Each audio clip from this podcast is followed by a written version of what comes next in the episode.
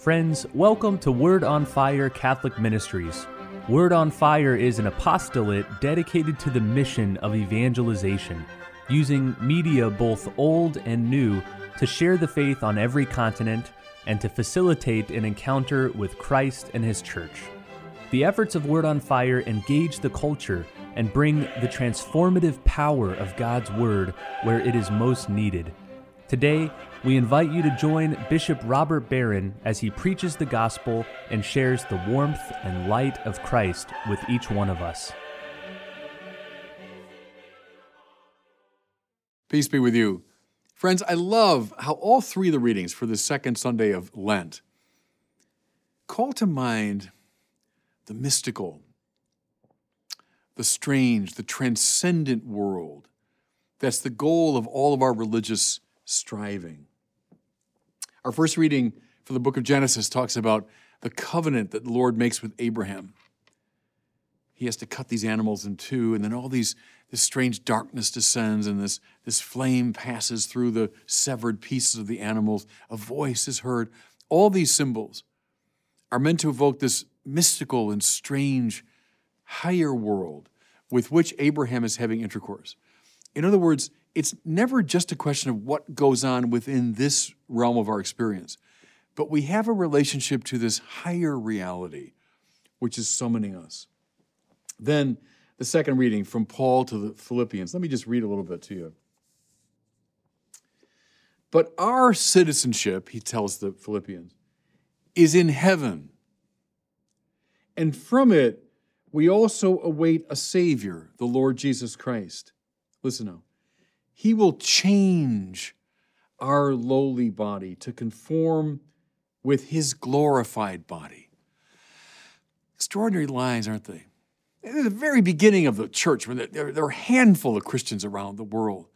But Paul speaks with this extraordinary confidence that, you know, our citizenship, even though we live in this ordinary world, and he's thinking about the culture of you know, ancient Rome and so on, but we don't have our citizenship here. Our citizenship, where we really belong, is in heaven.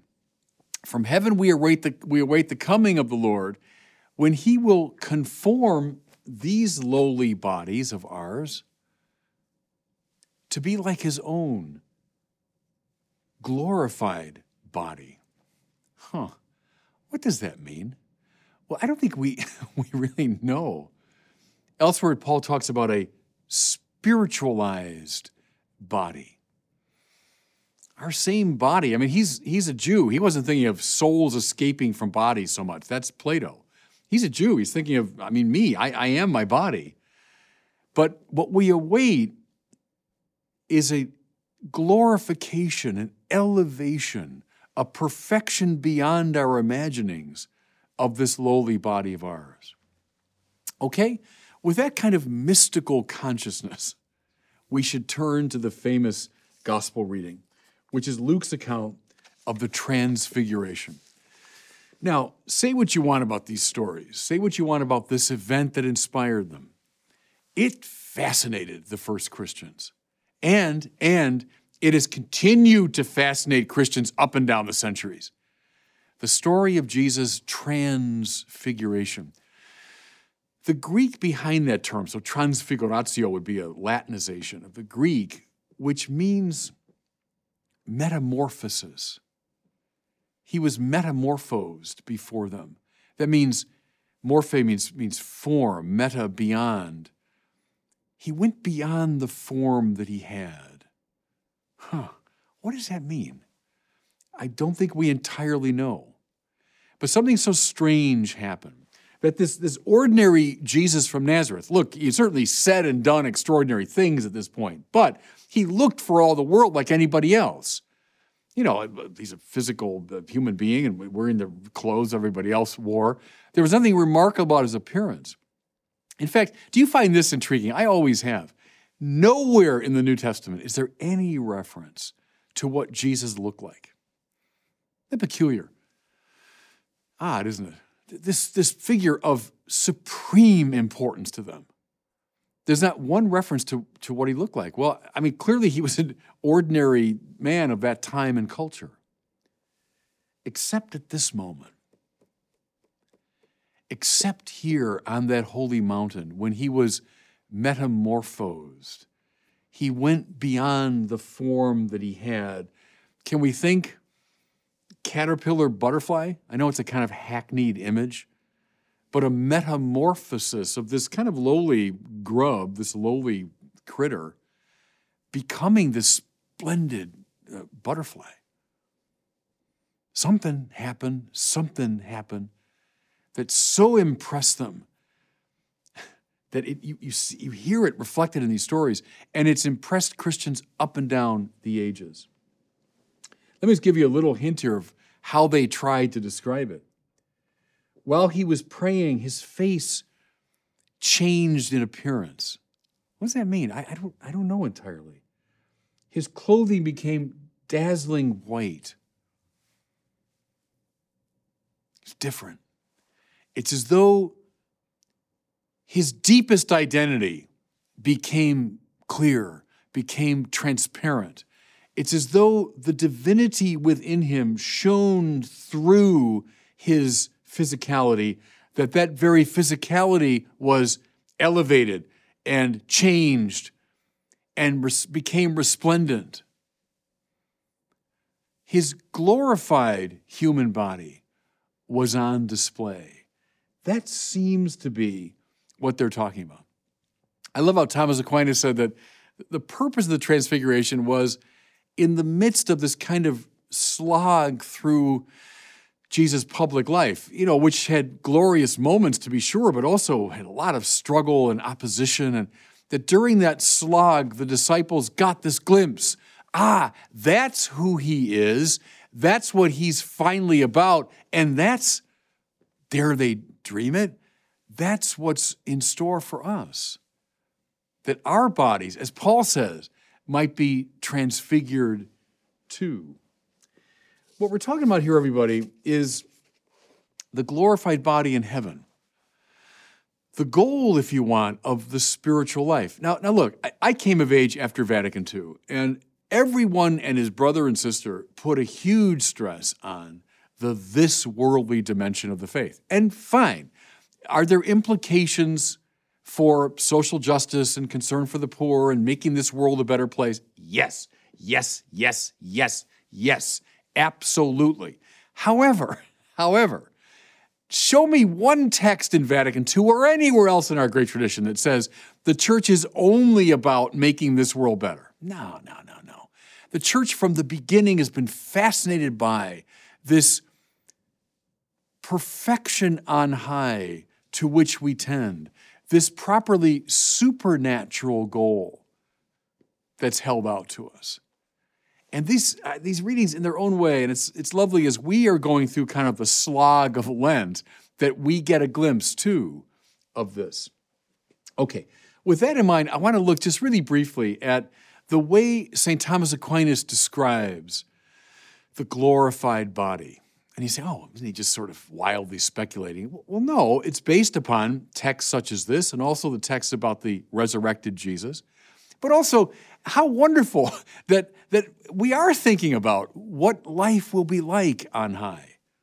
And, and these readings prompt this meditation. Okay.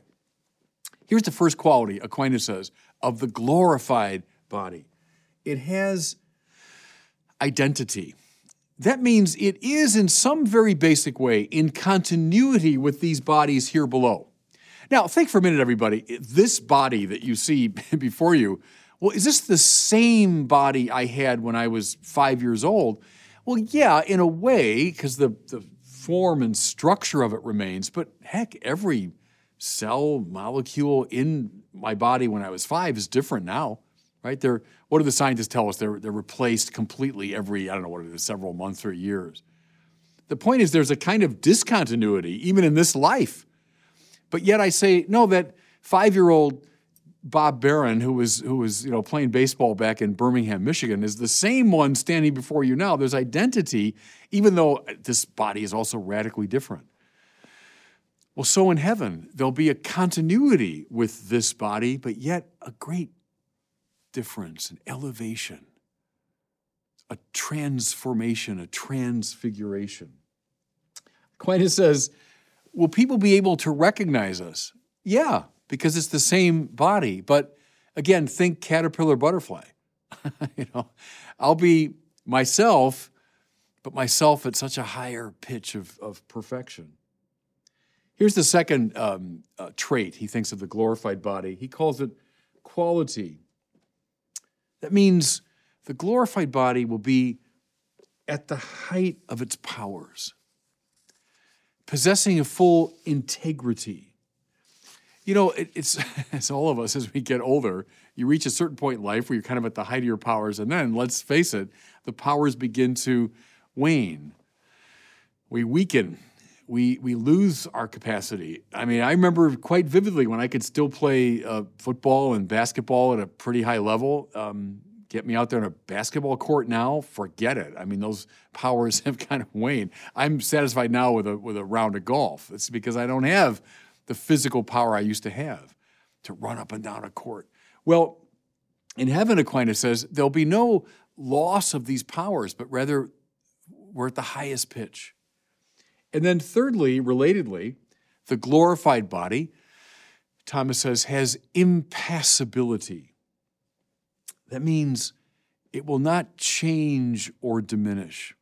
So, as I say, it's one of the sadnesses of this life, and every poet and novelist in some ways talks about it, is that I, I change and I, I diminish, I, I lose what I have. But no, in heaven, in the glorified body, at the full pitch of my power and integrity, I don't lose that. I, I, I retain th- this perfection of being, impassibility. Fourthly, Aquinas says, a beautiful idea, the resurrected body will have agility. And what he means here is very specific. He means that the body will be able to respond utterly and perfectly to the promptings of the soul. So think, I mean, right now, my body is responding, if you want, to the promptings of my soul. I'm, I'm imagining a, a goal, I'm, I'm willing it, uh, and then I'm, I'm instantiating it through the movements of my body. Okay, so I've got agility, and I can, please God, in a few minutes, I can, I can walk out of this place back to my car. I've got sufficient agility to do that. But this body of mine can't do everything that I want to do, everything I imagine. I mean, heck, I like to play basketball like you know, Michael Jordan. I like to swing a golf club like Rory McIlroy, but I, I can't do that. My body can't respond with perfect agility to the promptings of my soul, but Aquinas says in heaven, it can. You know, his justification for this is um, the resurrected Jesus who can, yes, even pass through walls though the place where they were, they, they were locked in for fear of the Jews, we hear, Jesus came and stood in their midst. That's the agility of his resurrected body, that we can respond in the wink of an eye to the most extravagant yearnings of our will and imaginings of our mind. That's agility. And then finally, Aquinas says the resurrected body has clarity or luminosity claritas in his Latin. And how wonderful it's correlated to the story of the Transfiguration, that Jesus became dazzlingly bright, the, the light of the Transfiguration. Why is it? This is true even across the cultures. Why is it that we associate holiness with light? Why we put halos around the heads of the saints? Why is it that in lots of stories of holy people, light is associated with them? There's a wonderful story.